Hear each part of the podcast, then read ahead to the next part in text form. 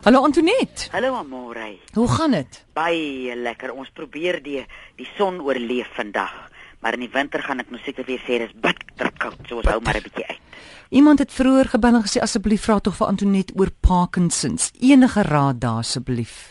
Weet jy daar uh is dit maar die beste om voorkomend te werk dat 'n mens maar gereeld jou kankerbossie drink en gereeld jou ome- em- omega uh, d- uh vette en olies en dinge inkry en daar's ek dink dis die een siekte wat daar nie 'n uh, raad is wat almal kan gebruik nie omdat dit so absoluut uniek vir elke elke mens se simptome is so uniek.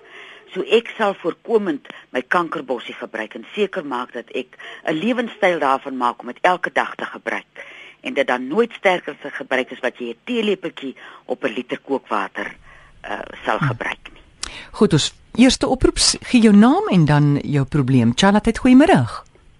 Goeiemiddag, Hi, met wie praat ons? dis Dirk hierso. Hi Derek. Ek wil net graag met aan vir- behoor by Antonet of sy raad het vir uh uh inflammasie in 'n enkel. Ah, Derek, is dit iets wat al oor 'n hele tyd aankom Dit is of ja. is dit is dit nou oor jare al? Ehm um, ja, sy sê dit uh, 2007 toe, daar lank is. Ja. Weet jy, en die probleem is met anti-inflammatoriese medikasie, dit is so sleg vir mense. Baie mense kla so dat hulle hulle maag so affekteer. Maar wat ek sal doen, Derek, as ek nou jy is, gaan ek vir my 'n timie plantjie kry by die kwekery. Hy Sorry? is een, hy word vreeslik gou meer en gedroogde timie werk nou nie so goed soos vars timie nie. Nou hy is ons anti-inflammatoriese kry wat 'n mens kan gebruik en 'n mens kan hom as jy nou nie 'n tuin het nie, sommer in 'n pot sit. Dan vat jy 'n stukkie so lank soos jou pinkie, sit dit in 'n koppie en gooi kookwater op. En dan drink jy hom so oggend 'n slukkie, vanmiddag 'n slukkie en dan vanaand uh, maak jy hom nou klaar. Dan kan jy so 4 dae 'n week om drink en 3 dae los. 4 dae drink en 3 dae los. So vir 8 na 10 weke toe. En dan sal dit jou ook goed doen om bietjie knoffel in jou gestel in te in te kry. Uh as jy kan vir jou organiese knoffel in die hande kry, regtig erge knoffel wat nou s- wat uit die grond uit uh, kom en nou nie met allerlei dinge uh, behandel is nie. D dit op die lang duur of mens kan hom rou gebruik afhangende wat jou maag daarvan sê of mens kan hom gereeld in kos gebruik en jy sal voel daai vreeslike inflammasie neem sommer af. Het jy gehoor Derek? Ja, dankie eh, Antonet. En moenie die kaster oor die lap om die enkel vergeet nie. Jy Okay. okay. klem die lap met die kasterolie. Doen dit en jy sal sien. Okay, dankie Antonet. Goed, Derek. Tata. Totsiens. Charlotte, goeiemiddag. Ja, goeiemôre. My naam is Maria en ek wil net graag weet of jy enige raad vir tinnitus of tinnitus.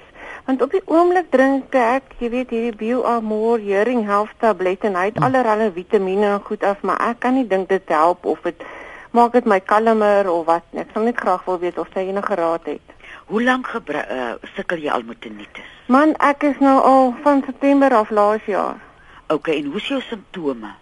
Wel dit dit dit klink vir my amper of dit so so klomp sonbessies is en In jou baie keer oor. as dit as ek baie kalm is of dit half weg is en baie keer as ek 'n bietjie jy weet stres dan sit of dit jy weet meer is. Ja, hy ons ore is so wonderlike twee uh is nou nie 'n orgaan nie, twee goeters. en dis daai baie eers in 'n mens ook besies eers in jou kop kom nes maak dan sit vreeslik Ja, ongemaklik. dan is geen stilte nie. ja, weet jy, ehm jy kan vir jou so twee huisies knoffel in kasterolie uitbraai. Mhm. Ek sal 'n middelslag botteltjie kasterolie vat en op 'n klein vlammetjie hom uitbraai en as jou uh, knoffel begin eh, donker word, dan haal jy hom af.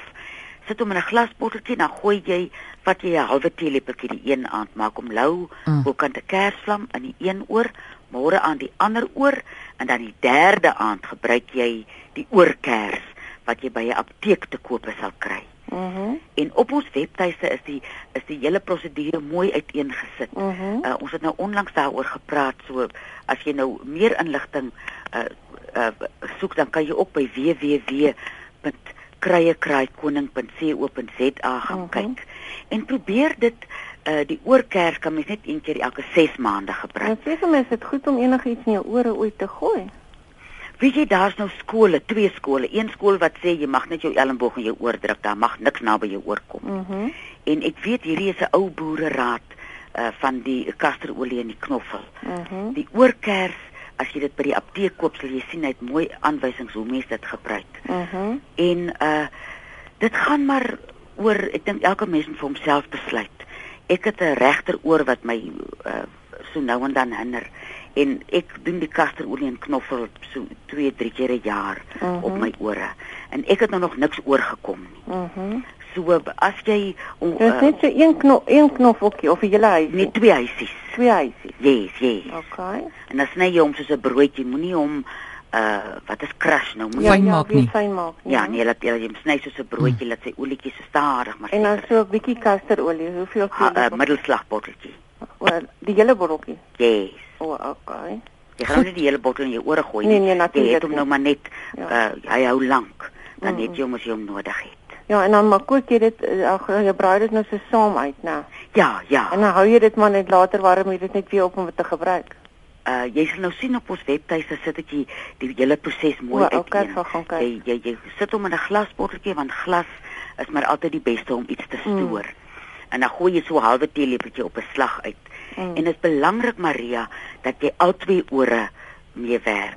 Al is die een oor erger as die ander oor. Hulle Mm. Ja, is ek het verbind gelukkig aan het nog net mekaar. in een oor, nog nie ander oor. nie. Moenie dat die ander oor hoor nie. Ja, reg. Help die ander oor voor hy dit nodig het. Ja. Ja. Nee, Dankie, goed, baie Maria. Dankie hoor. Totsiens. Sterkte. Charlotte, hallo. Goeiemiddag, Hi. Antonet en Amorey. Hallo. Help man, asseblief, Steens is my naam. Ja, teens. Swamme in die gesig, in die ore en in die keel. Swamme. Swamme, ja. Hoe lank sukkel jy al daarmee? Jare en 4 maande. Ja. En Weet jy- geen medikasie nog sover werk regtig nie. Ja. Ek weet wat baie mense gebruik. Ek weet nie of jy al gehoor het van die uh, tea tree olie nie. Uh, by 'n Nee. ja. apteek sal 'n mens, jy kry die Thursday plantation, maar ons mag ook nog nie fisiek adverteer nie. Jy kry sulke soorte, jy loop kies vir jou soort wat jou pas. En dan kan 'n mens dit verdun op water. As jy nou by die apteek gaan, dit die aanwysings is ook op 'n botteltjie. Dan kyk jy uh hoe 'n mens en as die aanwysings nie daar is nie, vra vir die apteker want hy is fisiek sterk en as mens is geneig om hom te sterk aan te maak. Dan verdun jy hom en dan kan mens 'n watte vat en dit so daar druk op die plekke waar die swamme is. Dis 'n Wat baie is weer die goeie naam daarvan? Tea tree, soos die Engelse Tea tree. tee is tea. Tee. Ja. Boom. akker. Ek weet hom, ek weet hom. Daar sê dan gaan dan gaan vra jy by die apteek Mm. en uh uh, as daar daar behoort iemand in die apteek te wees wat vir jou kan sê as die botteltjie dit nie sê nie. En dan doen jy dit so Ah. lig weg, maar hier weer eens moet 'n mens getrou wees. Mens moet dit nie verseë wat daar doen en sê ag, is nou ons is dit werk nie. Hou 'n bietjie aan, hou so vir 'n maand aan. Hier na 6 weke toe dan kan mens nou regtig sê man, wie het die ding help nie. Teens, jy het nou daai naam, né? Teeboomolie of tea tree oil. O, gits, lyk my hy sal uh, apteek Hy's toe. reguit apteek. Ja, hy het al van ons vergeet. Charlotte, hallo. Hi, ehm um, ek wonder kan jy my help? Ehm um, ek het 'n bietjie raad nodig. Ja. Ehm um, jong, ek is 'n karwag en ek het 'n probleem. My mond brand verskriklik van die son. Jy meen jou lippe. Yes, Ja. ontsettend en jy weet ek kan nou maar wat opsit. Dit mm. help niks nie. Hoor, hoe sonbrand goed niks, nie, niks help nie. En hy brand daar die bloedspat. Ag En nee. jy het natuurlik 'n hoed op, nê? Nee. Heeltemal ja. elke dag. Weet jy, uh, ek weet nie of jy weet hoe lyk die Kopifa plantjie nie. Hy het so 'n geel blommetjie en dat hy so by ons is hy nou nie so dik nie, maar hy's 'n vet vetplanterige iets. Dat hy sulke uh waar daar meer water is, is sy blaartjie nou dikker. Sy blaar lyk amper iets soos 'n sprietui. Uh Uh, en wat wat sy sy naam? naam is Kopifa. K O P I V A. En hy Kopifa. groei redelik baie sommer in mense se tuine. En as 'n mens Mm. hom nou vat en jy vat sy sy blaar en jy knip sy blare op en jy maak so 'n pulp van hom. Hy's wonderlik goed. Hy's uit uit so 'n gel. Dan kan 'n mens in 'n glasbotteltjie vir jou soveel uh, saamvat uh as jy nou werk bedags in die son en hom Mm. so aan jou lippe sit. Ehm um, Ja, jy kan ja. ook as jou lippe nou klaar seer is, die suurvye. Mens sien hulle baie keer op sypaadjies staan. En as mens Mm. dan met 'n kry werk wat op die sypaadjie staan moet 'n mens hom maar eers goed was.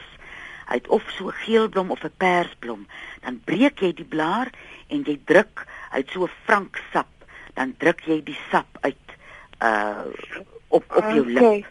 En ek weet nie weet jy al probeer om sambok self aan jou lippe te sit. Weet jy wat hierso? Weet jy wat hulle sê, die sambok self eh, die die vaseline self trek die son mee. Maar ek praat nou nie vaseline, nie, ek sê nou sambok self. Sambok self, weet jy ek vat dit elke dag saam daartoe. Ah, Ek slaap met dit langs die bed. ja. Dan was dit ook Mm. dalk jou moeite werd om uh bi- bietjie petersilie in te kry. Vitamiene C kom vreeslik petersilie het 'n baie hoë uh hoeveelheid Vitamiene C in. As 'n mens sukkel Mm. met lippe en seertjies aan jou mond, is dit baie keer dat 'n mens uh Vitamiene C tekort het. Uh, Ja, want jy- jy weet Ja. elk elke somer is dit dieselfde storie. Ah. Oor. Nou as ek jy is, Mm. gaan ek nou kopie vassoek. Uh Okay, nee, ek ek sal se maak. ja, Goed. Goed. en dan maak jy vir jou daai pulp en smeer dit sommer elke halfuur aan jou mond. Ja, baie baie dankie Goed aan julle werk. hoor. Goed, totsiens. Ons laaste vraag, Janet, goeiemiddag. Hallo Morai. Hi, met wie praat ons? Dis Rita hier so Antonet. Ja, Rita. Ek wil net vir jou sê daai kankerbossie is doringdood, hoor jy? Hy werk soos 'n bom. Ag, kyk nou daar hoe wonderlik is dit Rita. Hoe lank Wie gebruik kon jy op hom? verlede ek ons gebruik hom nou twee weke. Ek kon verlede week kon ek my man nog omklap, maar hierdie week is hy 'n ander mens. My siek kind, sy het terug aan sy stap. Nee, regtig. daai daai ding is baie baie goed. Jy kan maar vir mense ook sê ek ek hulle kan my bel. Ek sal hulle regtig sê hy werk soos 'n bom, hoor jy? Ai, wie jy Rita aan hom. Hy's al kry wat 'n mens elke dag van jou lewe kan drink. Jy Ja. moet hom net Ja, nooit ek sê nie sterker sê hy aanmaak werk. as die uh teelepeltjie op 'n liter kookwater Ja. nie. Nee, ek wil net vir jou sê hy werk soos 'n bom daai ding, hoor jy? Ag man, wie jy dis nou 'n Okay, wonderlike ding wat jy sê Rita. Baie dankie dat jy vir ons Okay, wel, lekker dag vir julle Ja. Okay, baie tada. môre. Dankie Reta, totsiens. Ken jy die agtergrond aan um, Antonet van daai ehm um, kankerbossie van hoe hulle dit nou uiteindelik in tablette gekry het? Nee, weet jy? Ja, daar deur jare, ek dink ek in die vroeë 80's het daar 'n man aangekom by die Tygerberg Hospitaal en hy het erge HIV gehad. Ja. En ek dis die daarvoor antiretrovirale middels en jong die dokters het hom 'n maand gegee om gele, om te lewe. Hulle het gesê ons kan niks vir jou doen Dis nie. nou ja. En uh hulle het hom teruggestuur huis toe. Kom van die Karoo en gesê jy moet na my huis toe gaan. Ja. Uh jy moet by jou mense maar doodgaan. En jong en daar het sy mense hom gehelp met 'n 'n bossie daar van die veld. En hy het dit gedrink, gedrink. Na 6 maande toe kom hy daar by daai Tygerberg Hospitaal aan spring lewendig. Appelwange, rooi wange gesond. Absoluut. En toe sê hulle en nou, dit is onmoontlik hoe het jy dit reg gekry te vertel hy van hierdie bossie. Toe sê hulle mag gewys vir ons hoe lyk hierdie bossie. Toe is dit daai kankerbossie en sedertien kry jy mos nou kapsules en tablette Ja, ook. ja, ja. Iemand het laat weet 'n audioloog van die Vrystaat dat daai eh, tinnitus kan ook wees begin van gehoorverlies. So sy moet maar 'n audioloog ook gaan sien en uh, Marits laat weet sy vrou het so tinnitus en as sy haar suiker uitsny, dis dalk goed om te weet dan Dis iets lieflik. dan dan is die tinnitus nie so erg nie. Dan word hy sonbesie stil. Ja, daai ja, daai sonbesie stil. Ja. Maar in elk geval Antonet baie dankie. Lekker dag verder. Baie dankie en 'n lieflike week vir julle. Dankie. Tata, môre. Totsiens.